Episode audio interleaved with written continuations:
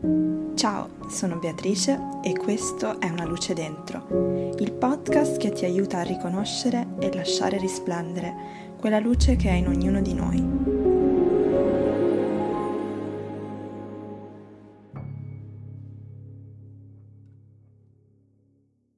Ciao a tutti e bentrovati o benvenuti ad Una Luce Dentro se è la prima volta che ascoltate questo podcast.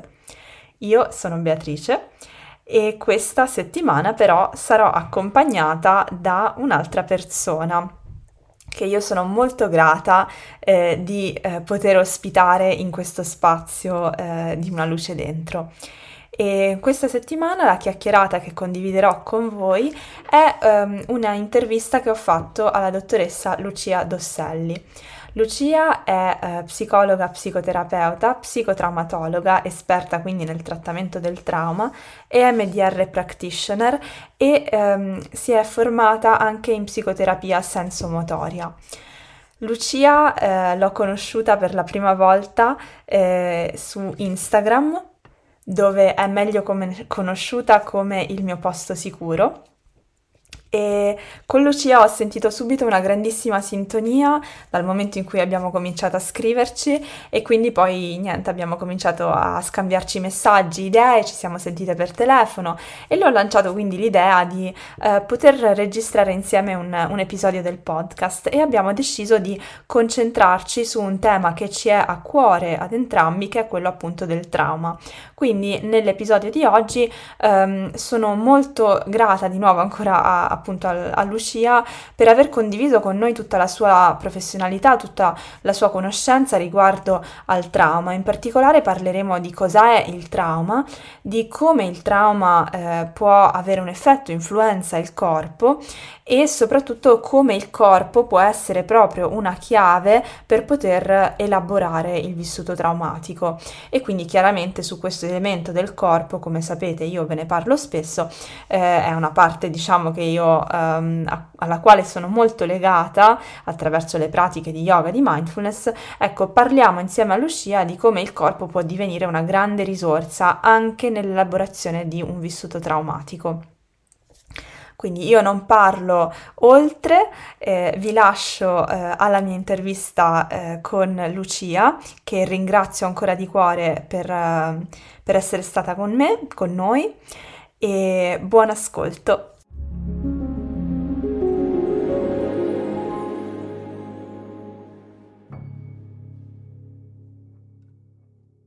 Eccoci qui, sono molto felice di essere insieme ad un'altra ospite, ad Una Luce Dentro, quindi sempre di più questo spazio sta accogliendo anche altre anime belle, come mi piace dire, eh, persone con le quali mi sono connessa e con le quali ho sentito subito una connessione, anche se non ci siamo ancora conosciute di persona, eh, però sono molto molto felice di essere oggi qui insieme a Lucia Dosselli, che è una psicoterapeuta, che ho conosciuto anch'essa tramite Instagram e con la quale sono sicura che presto appunto ci conosceremo anche dal vivo, e, e con la quale ci siamo subito trovate su un argomento in particolare che è ehm, quello del trauma, e, e del quale parleremo un pochino oggi, dandovi un po' un accenno di eh, cos'è il trauma e soprattutto qual è il ruolo del corpo eh, nel trauma, sia nel vissuto del trauma che nella, nell'elaborazione del trauma. E, e Lucia è proprio specializzata in questo, quindi mi aiuterà un po' in questa, in questa esplorazione. Quindi benvenuta Lucia, grazie. Grazie, grazie Beatrice di avermi invitato in questo spazio, è veramente piacevole poter parlare anche di argomenti così difficili, no? Insieme a qualcun altro che condivide l'importanza del diffondere anche delle buone informazioni. Esatto, assolutamente. Quindi per iniziare mi piacerebbe che ehm, ti potessi un po' descrivere, e vorrei, vorrei che tu lo facessi non solo chiaramente come professionista, eh, ovviamente, no? Il percorso che hai, che hai compiuto, che hai fatto, ma soprattutto eh, anche attraverso persona, eh, quindi la persona che è eh, Lucia, che l'ha portata anche a scegliere questo, questo percorso, no? Sì, Allora, eh, partiamo dal fatto che quando io stavo all'università eh, non si parlava di trauma. Io mi sono laureata nel duemilacinque e in nessun corso, che in un qualche modo io possa ricordare, si parlava direttamente di trauma e di ferite traumatiche.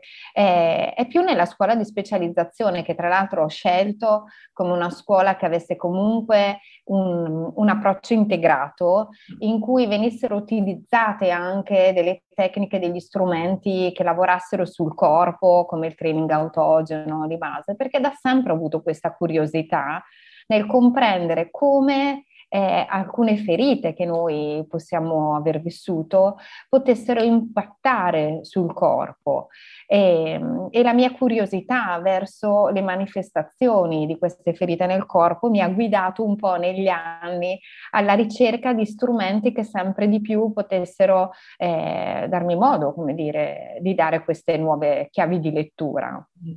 E, Quindi eh, sono partita, come dire, studiando quelli che sono, come dire, eh, i testi accademici un po' sul tema, eh, ma addirittura, come dire, nella mia tesi di specializzazione mi sono occupata del corpo in psicoterapia, quindi ah, è, è stata un po'... Mi ha dato la direzione. Mi ha dato la direzione, assolutamente sì, perché eh, naturalmente questo è dovuto anche al crescente numero di studi che eh, sempre di più iniziavano a, come dire, ad affacciarsi nelle nostre pubblicazioni scientifiche, che davvero mettevano sempre di più in connessione la medicina eh, con tutti gli argomenti che poi entravano all'interno delle stanze della psicoterapia. Uh-huh. E, e da lì è nata questa mia grande curiosità, soprattutto guardando i miei pazienti, eh, soprattutto vedendo Eh, quanto del loro livello di sofferenza si riflettesse tanto anche nel corpo.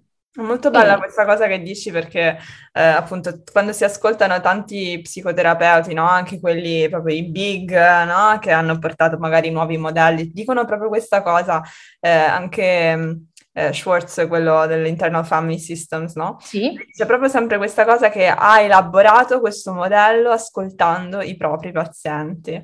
Quindi cre- questa è una cosa bellissima per me, perché è proprio anche un po' il messaggio che io passo sempre anche ai miei allievi, anche nelle lezioni di yoga, cioè il fatto che è un arricchimento reciproco, cioè che io insegno, no, io trasmetto qualcosa, ma è anche la persona che trasmette qualcosa a me e io sono recettiva a questa cosa. Quindi il fatto che anche tu dica, appunto, io veramente ho imparato osservando e ascoltando i miei pazienti, Eh, trasmette, no, tutta la tua recettività rispetto a quello che ti viene, che, che ti viene riportato.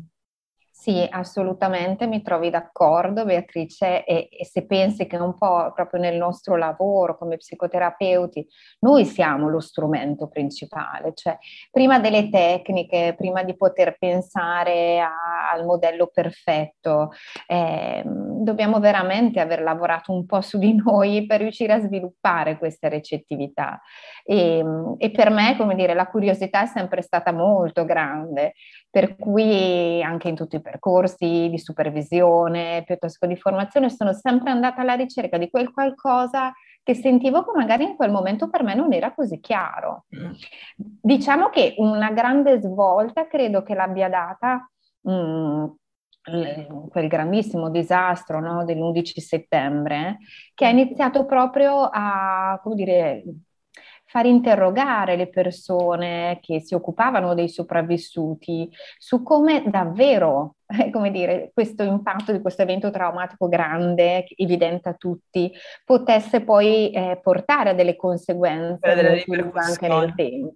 Per cui eh, io ho avuto la fortuna nella mia scuola di specializzazione di incontrare Michele Giannantonio, che tra l'altro insieme alla Maria Pugliate sono stati i primi a portare eh, la terapia sensomotoria in Italia, che già allora proprio mi sviluppava tutta una serie di domande interne rispetto a, a che cosa davvero potesse fare la differenza nella struttura della persona, pur essendo esposte magari due persone allo stesso evento, poter avere degli esiti molto diversi, poter avere eh, delle conseguenze molto diverse su di loro.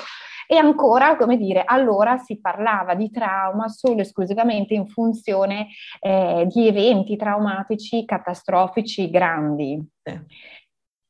E quindi eh, lì, come dire, ha iniziato a sentire, eh, a sentire raccontare di trauma e a poterlo leggere come una ferita, che è un po', come dire, il modo in cui eh, viene tradotto un po', viene diffuso eh, nel linguaggio un po', come dire, informativo, cioè il trauma è una ferita eh, e partendo da questa definizione possiamo capire eh, come in un qualche modo lasci un segno. Sì, è interessante questa cosa che dici, appunto, perché ci riporta proprio anche a tutta la sfera corporea, no? La ferita è tipicamente qualcosa che noi associamo proprio alla, alla sfera fisica. Quindi qualcosa sì. che ci colpisce da un punto di vista corporeo e sì. che chiaramente ha delle ripercussioni anche a livello emotivo, mentale, quindi delle ferite che poi hanno forse proprio diversi piani, no? Sì. Credo che ci siano voluti tanti anni, in realtà, prima di poter affermare in maniera così certa quello che stai dicendo adesso tu, sì. no? Eh, se dal punto di vista dell'intuito clinico, cioè era evidente che questa ferita ci fosse, eh, ancora però si sottovalutava l'impatto che potesse invece avere Eh, dal punto di vista proprio neurobiologico, vuol dire l'essere esposti a degli eventi traumatici. E in questo tutte le discipline che si sono occupate proprio di studiare i cambiamenti neurofisiologici attraverso i nuovi strumenti, no? Quindi certo. risonanze, T A C, hanno davvero evidenziato quello che per noi clinici era molto chiaro, no? Per i clinici anche di allora naturalmente, cioè certo. che il trauma lascia un segno. Lascia un'orma all'interno del nostro cervello e, e questo è qualcosa che è molto importante dal mio punto di vista spiegare anche alle persone sì, che poi si affacciano per una richiesta d'aiuto. Cioè il trauma non è solo qualcosa di fantasmatico che vivo nella mia testa sotto forma di pensieri.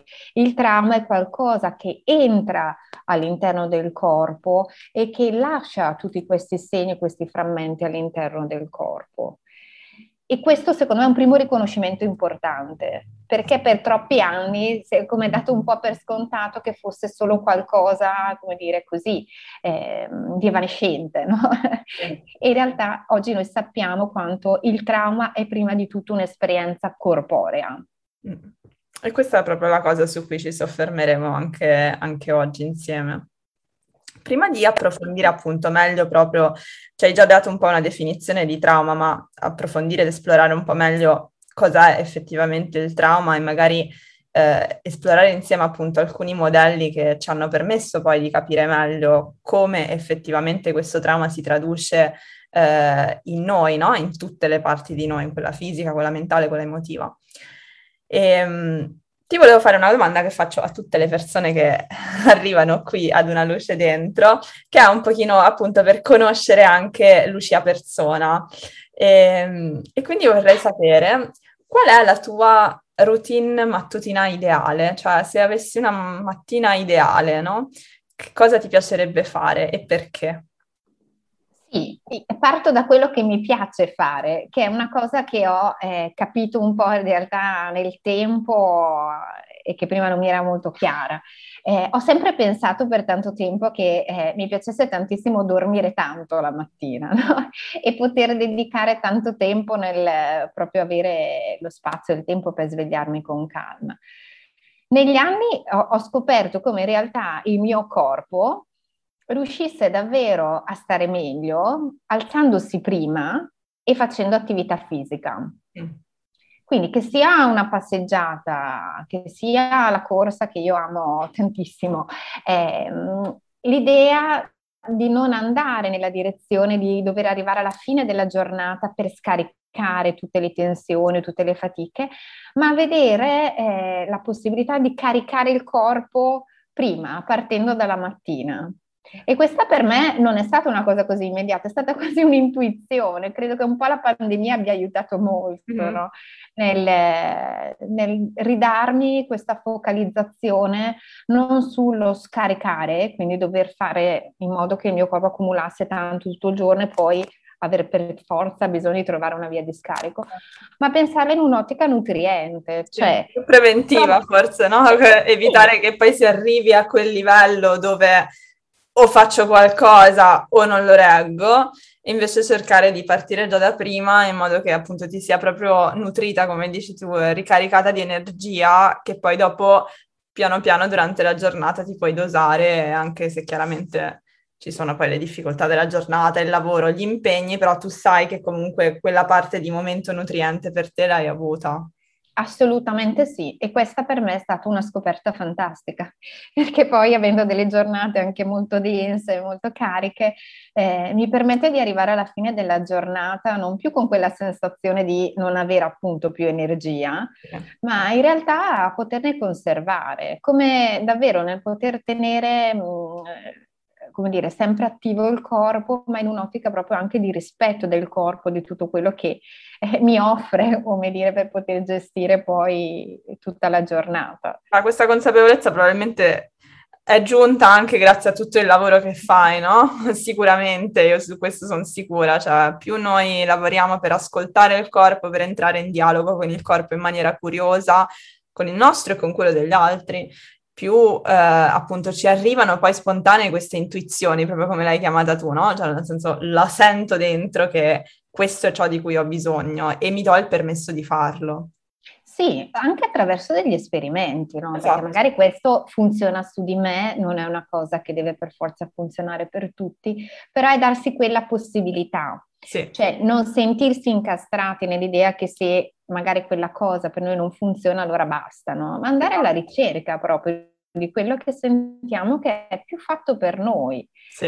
E, e questo per me ha cambiato e migliorato notevolmente la qualità delle mie giornate. Poi più fatto per noi in questo momento, perché potremmo anche cambiare poi nel corso della vita, no? Ci sono le fasi che attraversiamo, magari ora è questo, magari domani è altro, quindi è più un rimanere sempre in ascolto, eh, curioso e, e, ed empatico anche, no? Non proprio con il desiderio di comprendere meglio quello di cui ho bisogno.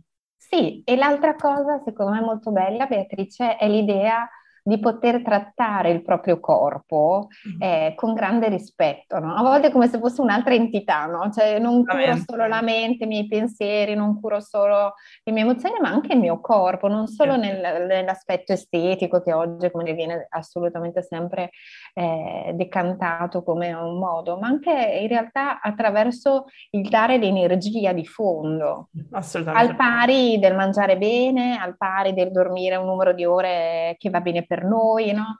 Eh, però anche l'idea di, di non bistrattarlo così tanto da dover arrivare a sera, no? Ad essere raccolta col cucchiaino, no? Come si dice. Assolutamente. Va, nello yoga, l'immagine dello yoga, eh, il corpo è il tuo tempio, eh, è quella che viene passata spesso ed è proprio quest'idea appunto di profondo rispetto, non necessariamente di amore, ma proprio di rispetto, che è ben diverso.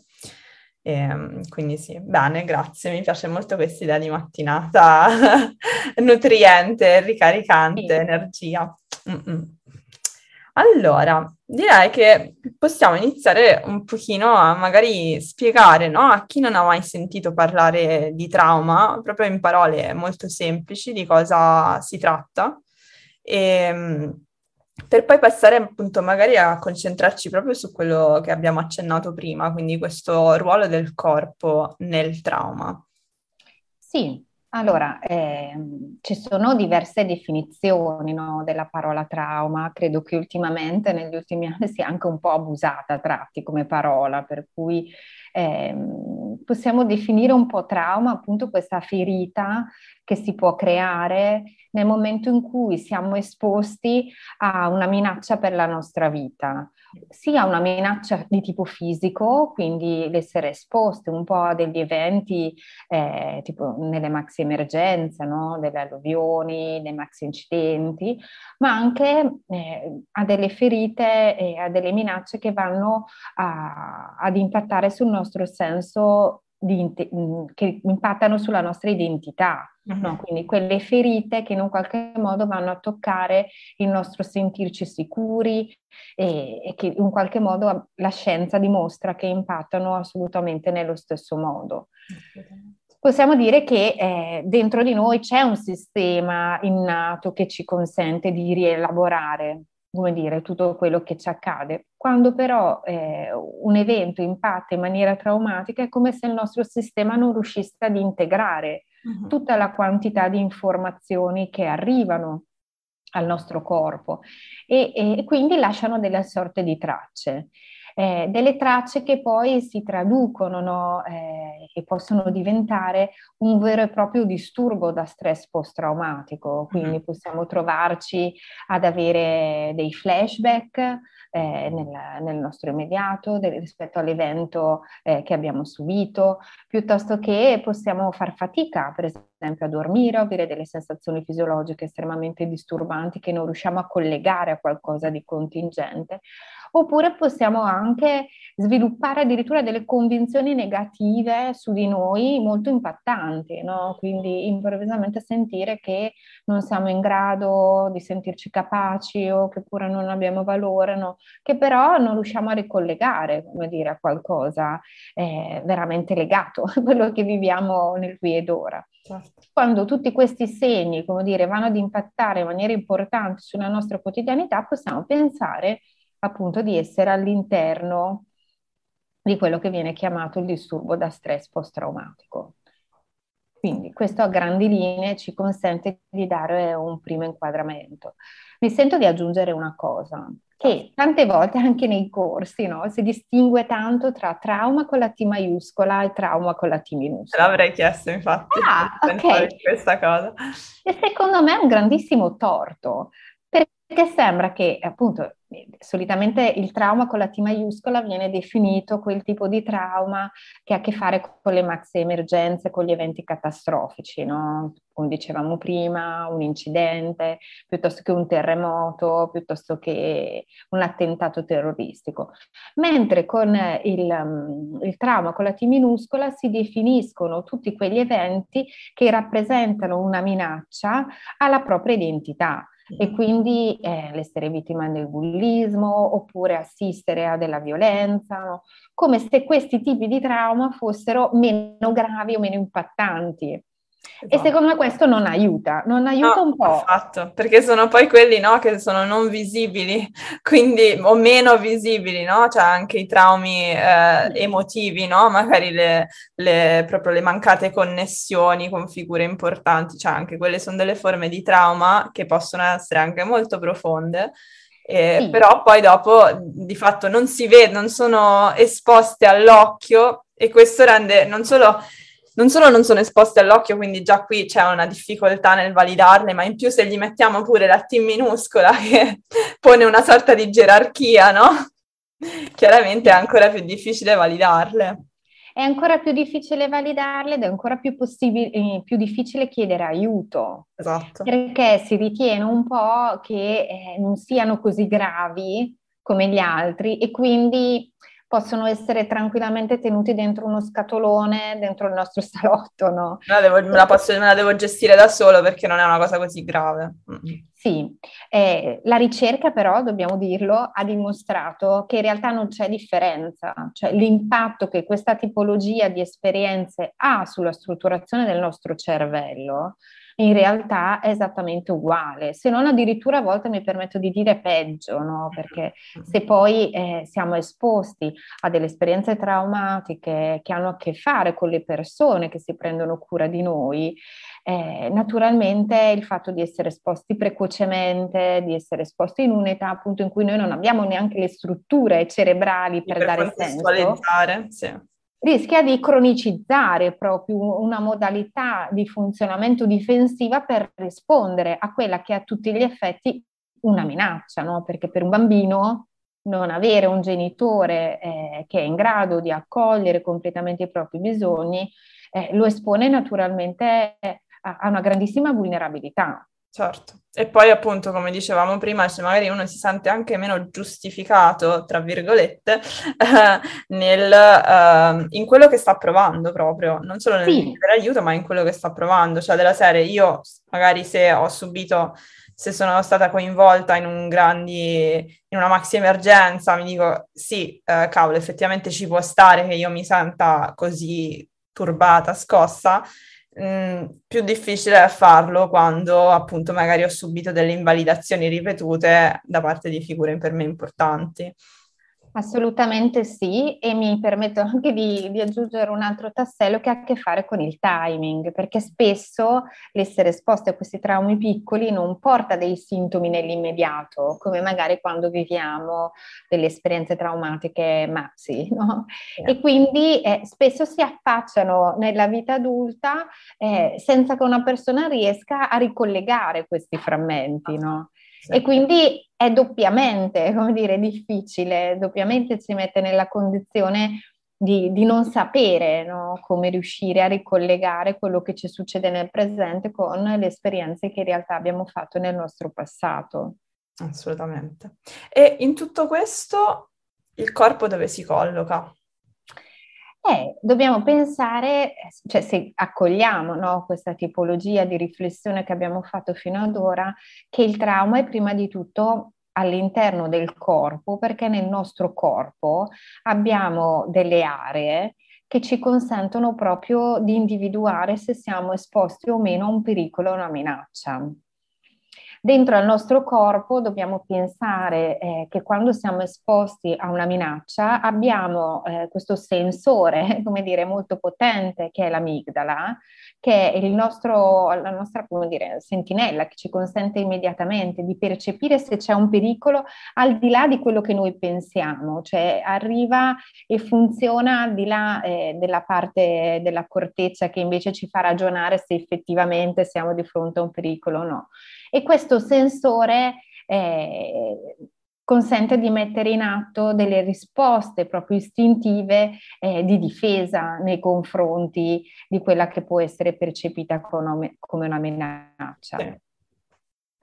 E noi sappiamo che quando arriva una minaccia, eh, nel nostro corpo questo circuito si mette in moto in maniera immediata per garantirci la sopravvivenza. A costi quel che costi. Bisogno primario in quel momento è quello di sopravvivere. Sì, e eh, questa, questa nostra sentinella interna, che è la nostra amigdala, eh, dobbiamo pensare eh, che va ad inibire, quando siamo di fronte a una minaccia soverchiante, tutte quelle aree che ci consentirebbero invece di integrare, di dare senso all'esperienza. Quindi eh, inibisce l'ippocampo, che è quell'area che ci consente proprio di costruire eh, la memoria degli episodi, di quello che ci accade. Inibisce eh, la corteccia prefrontale, quindi tutto il nostro cervello esecutivo, che è responsabile anche eh, della nostra capacità di pensare razionalmente, no? È il motivo per cui uno dice: ma io potevo fare questa cosa, sapevo che dovevo fare, ma non lo fa. Eh, l'amigdala, per garantirci la sopravvivenza, sconnette proprio la comunicazione con le aree superiori e inibisce anche l'emisfero sinistro, in cui si trova l'area di Broca, eh, che è quella che consente appunto di costruire un, il linguaggio legato a quell'esperienza. Eh, allora, se noi vediamo come il nostro sensore eh, salvavita eh, agisce, riusciamo anche a capire come eh, questo possa lasciare delle tracce importanti che viaggiano più su degli aspetti sensoriali, cioè noi viviamo questa esperienza soverchiante che va a frammentare, come dire, mh, tutto quello che è legato a quell'esperienza di minaccia, e quindi noi non riusciamo a tenere dei ricordi integrati che, eh, con tutti anche quelli che sono i ragionamenti, i pensieri. Eh, abbiamo quello che spesso viene definito dei pezzi di un puzzle mm-hmm. completamente frammentati nel nostro cervello senza avere un'immagine unitaria. Sì. Il problema è che questi pezzi di puzzle possono rappresentare eh, delle sensazioni somatiche, degli odori, dei profumi, no? Delle cose che improvvisamente nel nostro qui ed ora possono riaccendersi e portare fuori quel livello di eh, sensorialità, no? di, di attivazione, come se il pericolo fosse ancora presente. Come se stessimo, esatto, rivivendo nel momento, nel qui ed ora, quella stessa minaccia che abbiamo percepito, che abbiamo vissuto in quel momento. Bravissima, perché la sensazione del qui ed ora, cioè quindi della percezione temporale, non appartiene all'amigdala. Esatto. E questo è un aspetto fisiologico che ci consente anche di capire perché non riusciamo, eh, anche se sappiamo che il pericolo è cessato, a, a sentire che i nostri segnali si possono spegnere. Quindi è un elemento anche questo di, di grande validazione, cioè questa comprensione, no? E, e è per questo anche che apprezzo così tanto tutto il lavoro che tu fai, anche di, di divulgazione, proprio di, di educazione di, su questo tema, è perché veramente ci aiuta a dare un senso ad una cosa che sembra non averne eh, nel momento presente, no? E appunto poi il lavoro di validazione è quello che ci aiuta poi anche a fare un passo oltre, a dire ok, mi valido per questa cosa che sto provando in questo momento, per quanto mi possa sembrare assurda, per quanto possa essere appunto dolorosa, e so che c'è un qualcosa che io posso fare, un chiedere aiuto, no? Appunto per cercare di elaborarla, perché elaborarla è possibile, non, non rimaniamo con questa frammentazione dentro, e questo ci tengo a dirlo perché sennò adesso arriviamo anche alla fase di, di elaborazione di questo puzzle, di ricostruzione di, di questo puzzle, ma un primo step importante è proprio questo della validazione e del dire non è colpa mia. È sì. Il mio corpo, no? Che è fatto in questo modo, il mio cervello è cablato in questo modo. Quindi queste reazioni che io vivo, che mi attraversano, sono normali, fanno parte della mia biologia, per quanto dolorose siano, ma in risposta ad un evento del genere sono normali. Non è colpa mia, credo che questa cosa sia proprio centrale. Guarda, eh, sono veramente super d'accordo con te e buona parte del mio lavoro all'inizio, quando incontro le persone, è proprio dedicato a questo, ed è dedicato a questa fase di psicoeducazione che io trovo che veramente sia eh, quello che consente alle persone di tirare un respiro di sollievo, perché la grossa fatica è proprio permettersi di validare quello che noi sentiamo e che troppo spesso razionalmente non è comprensibile. È chiaro, è così perché il nostro cervello funziona così quando entra dentro eh, in una condizione di eh, rilevazione di un pericolo, di una minaccia, eh, l'informazione viene frammentata. Eh, si lavora su quelle che sono le aree prioritarie che hanno un unico scopo, che è sopravvivere. Sì. E quindi poter dare anche delle buone informazioni alle persone, eh, trovo che già sia un passo fondamentale verso poi l'iniziare a stare bene, perché se io inizio a comprendere, è vero che da solo non è sufficiente poi per cambiare, però posso iniziare a raccontare dentro di me una storia che dia senso, significato a tutto quello che io sento, sì. E quindi poi posso passare a prendermene cura. Esatto. E, e sapere che oggi questi pezzi di integrazione li possiamo fare, eh, che si può ritrovare quella sicurezza che è venuta a mancare nel momento in cui siamo stati esposti a delle esperienze difficili, è davvero fondamentale.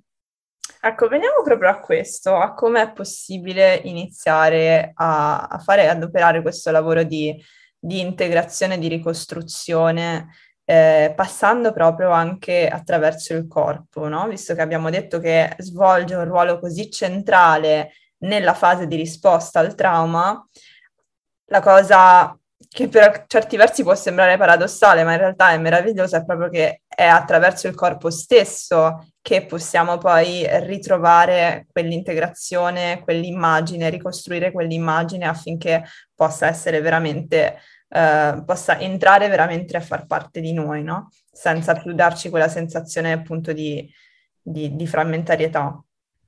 Sì, eh, partiamo dall'idea che eh, ci sono state tantissime conoscenze ormai eh, nel campo del funzionamento eh, del nostro corpo, del nostro cervello e, e delle risposte appunto eh, che intervengono nel momento in cui siamo esposti a una minaccia ed un pericolo.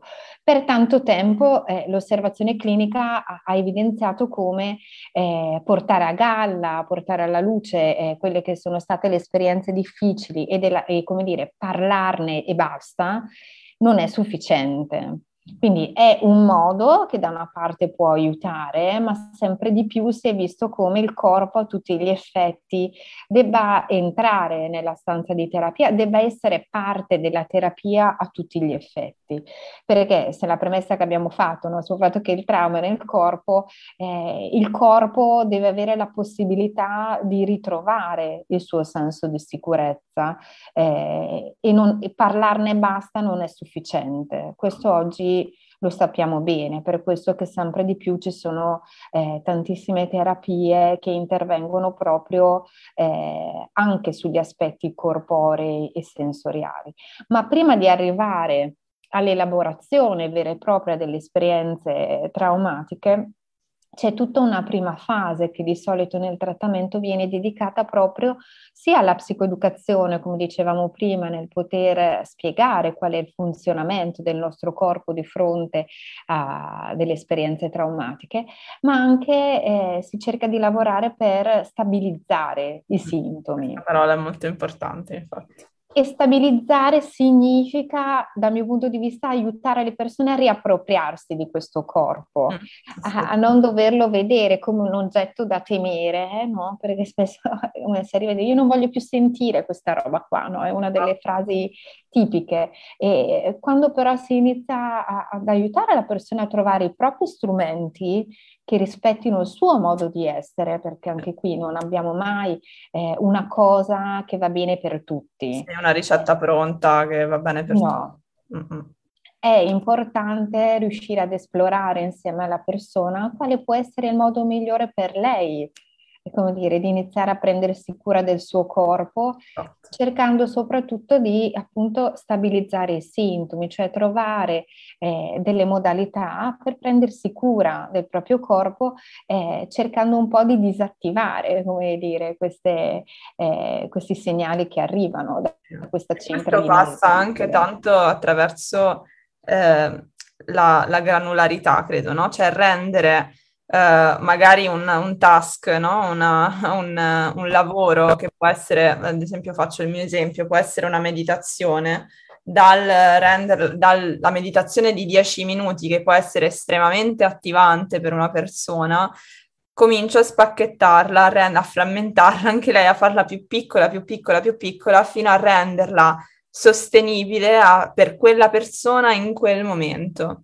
E questo io lo dico sempre, che non c'è pratica adatta a tutti, ma ce n'è una che possiamo trovare che può funzionare per te in questo momento. E come lo facciamo? Andando a rendere i nostri passi ancora più piccoli, ancora più piccoli, finché ci rendiamo conto che quel passettino lì non mi attiva, non mi porta fuori dalla mia finestra di tolleranza, fuori dal mio, dalla mia situazione comunque di, di agio o semi-agio, no? Quindi è tutto un lavoro di fare piccoli movimenti affinché io piano piano cominci ad espandere un pochino la mia, eh, appunto la mia finestra di tolleranza, quello spazio in cui io comunque mi sento di essere in un dialogo ehm, as- attivo con il mio corpo. Sì, perché eh, sono veramente d'accordo con il fatto che bisogna cercare il più possibile di trovare quello che va bene con quella persona, anche perché altrimenti si rischia di passare il messaggio che la persona non riesce a fare quella cosa lì, che secondo me è estremamente invalidante. Eh, nel momento in cui noi eh, ci concentriamo sulla stabilizzazione, di fatto cerchiamo di aiutare la persona a riconoscere che cosa gli è capitato nel suo corpo e allo stesso tempo cerchiamo di offrire gli strumenti che vanno meglio per quella persona lì.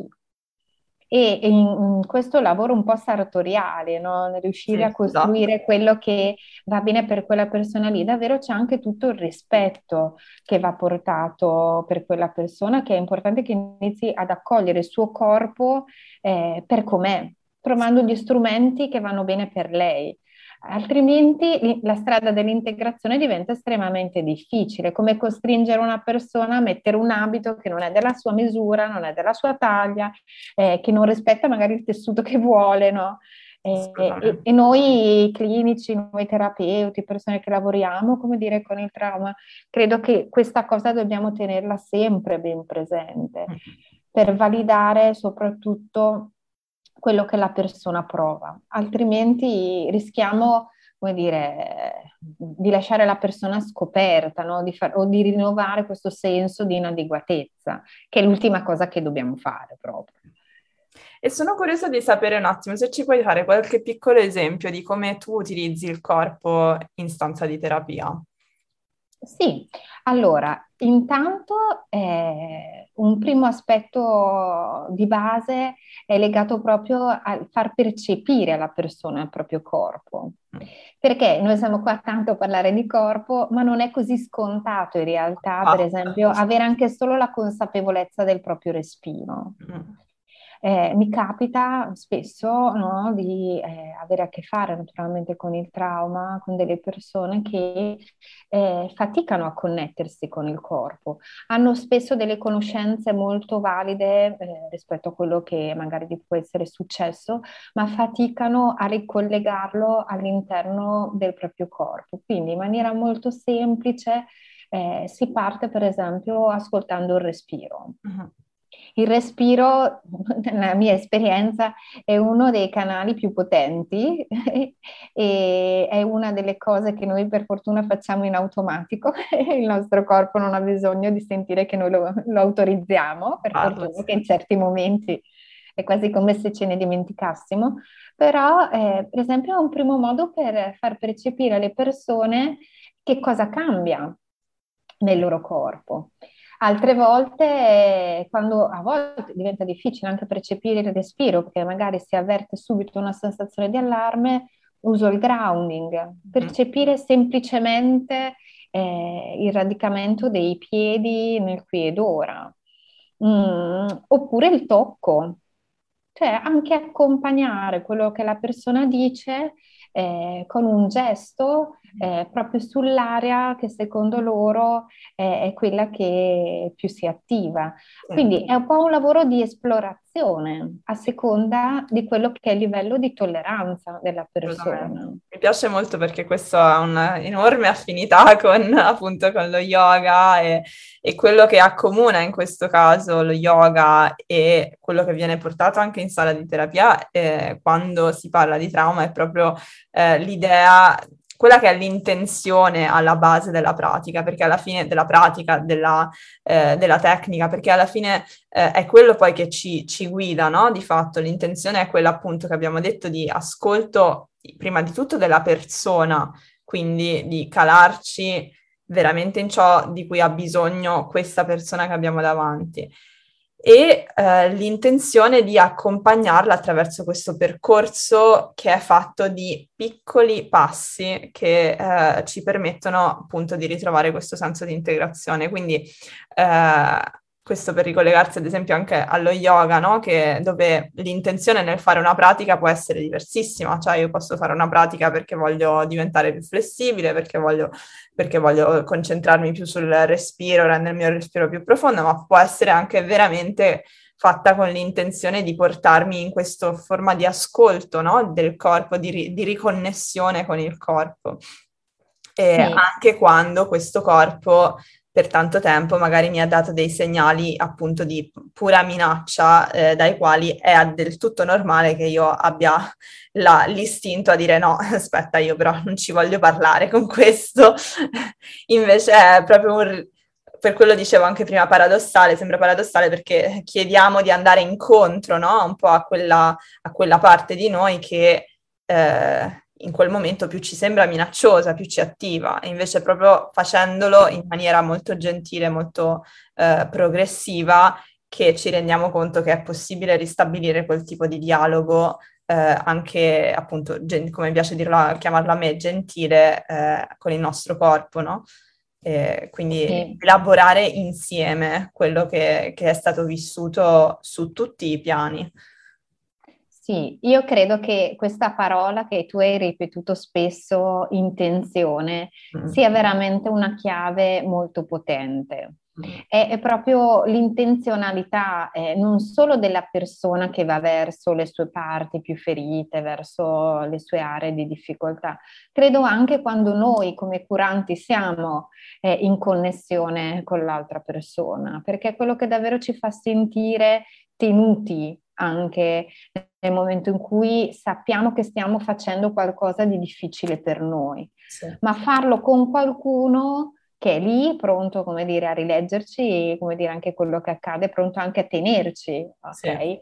È quello che davvero rappresenta anche un'esperienza trasformativa per tante persone che magari di fronte alle esperienze di vulnerabilità o alle esperienze difficili non hanno avuto nessuno in quel non momento. Il sole, esatto. E si sono dovute trovare davvero ad utilizzare questi sistemi di difesa, eh, di sopravvivenza estremi, Eh, che però dentro portano un costo, una fatica molto grande.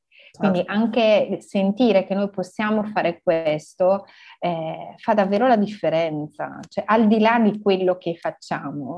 Sì. Eh, questa cosa veramente la sottolineo tantissimo perché mi ci ritrovo tantissimo sapendo che adesso ci sono anche tutti questi studi interessanti eh, che stanno facendo non solo vabbè, sui neuroni a specchio, della capacità di sentire yeah. quello che l'altro porta, ma anche queste ricerche che dimostrano come il sentire fisico-somatico, eh, che ci siano dei neuroni che di fatto vadano a collegare, come dire, anche nell'altra persona eh, tutte le aree sensoriali, quindi io sento fisicamente quello che sente l'altra persona, cioè è qualcosa che credo troverà una strada Eh, molto ricca per, come dire, darci ancora di più nell'ottica della comprensione eh, di queste dinamiche così complesse. Diventa proprio una, un apprendimento alla coregolazione, no? Anche di quello che vive in me e di quello che vive in te.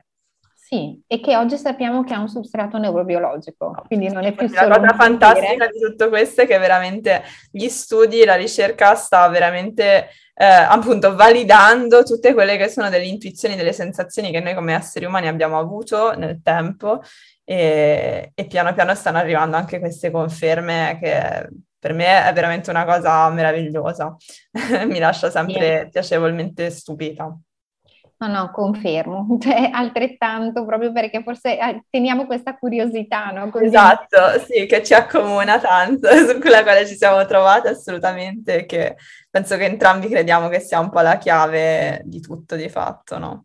Di, sia della nostra professione, di, di tante professioni, ma anche proprio di noi come esseri umani, cioè portarsi con curiosità nella vita credo che sia un dono che possiamo fare a noi stessi anche nell'elaborazione di vissuti difficili. Sì, sì, sì. Bene.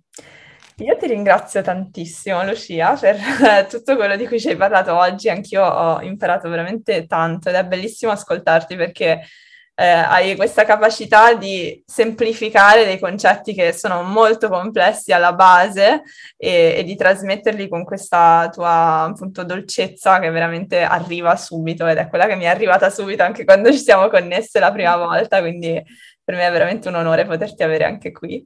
Grazie per il tuo tempo.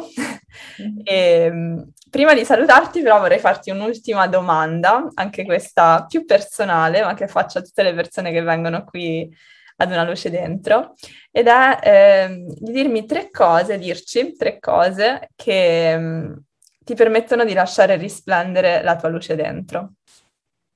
Ok, non è una domanda semplice. No, esatto. Un po' allora. la, la lancio così alla fine, così proprio al momento in cui ero stanco. Eh beh, certo. Risposta eh. intuitiva. Allora, una cosa è una cosa pratica, concreta, che è proprio eh, correre.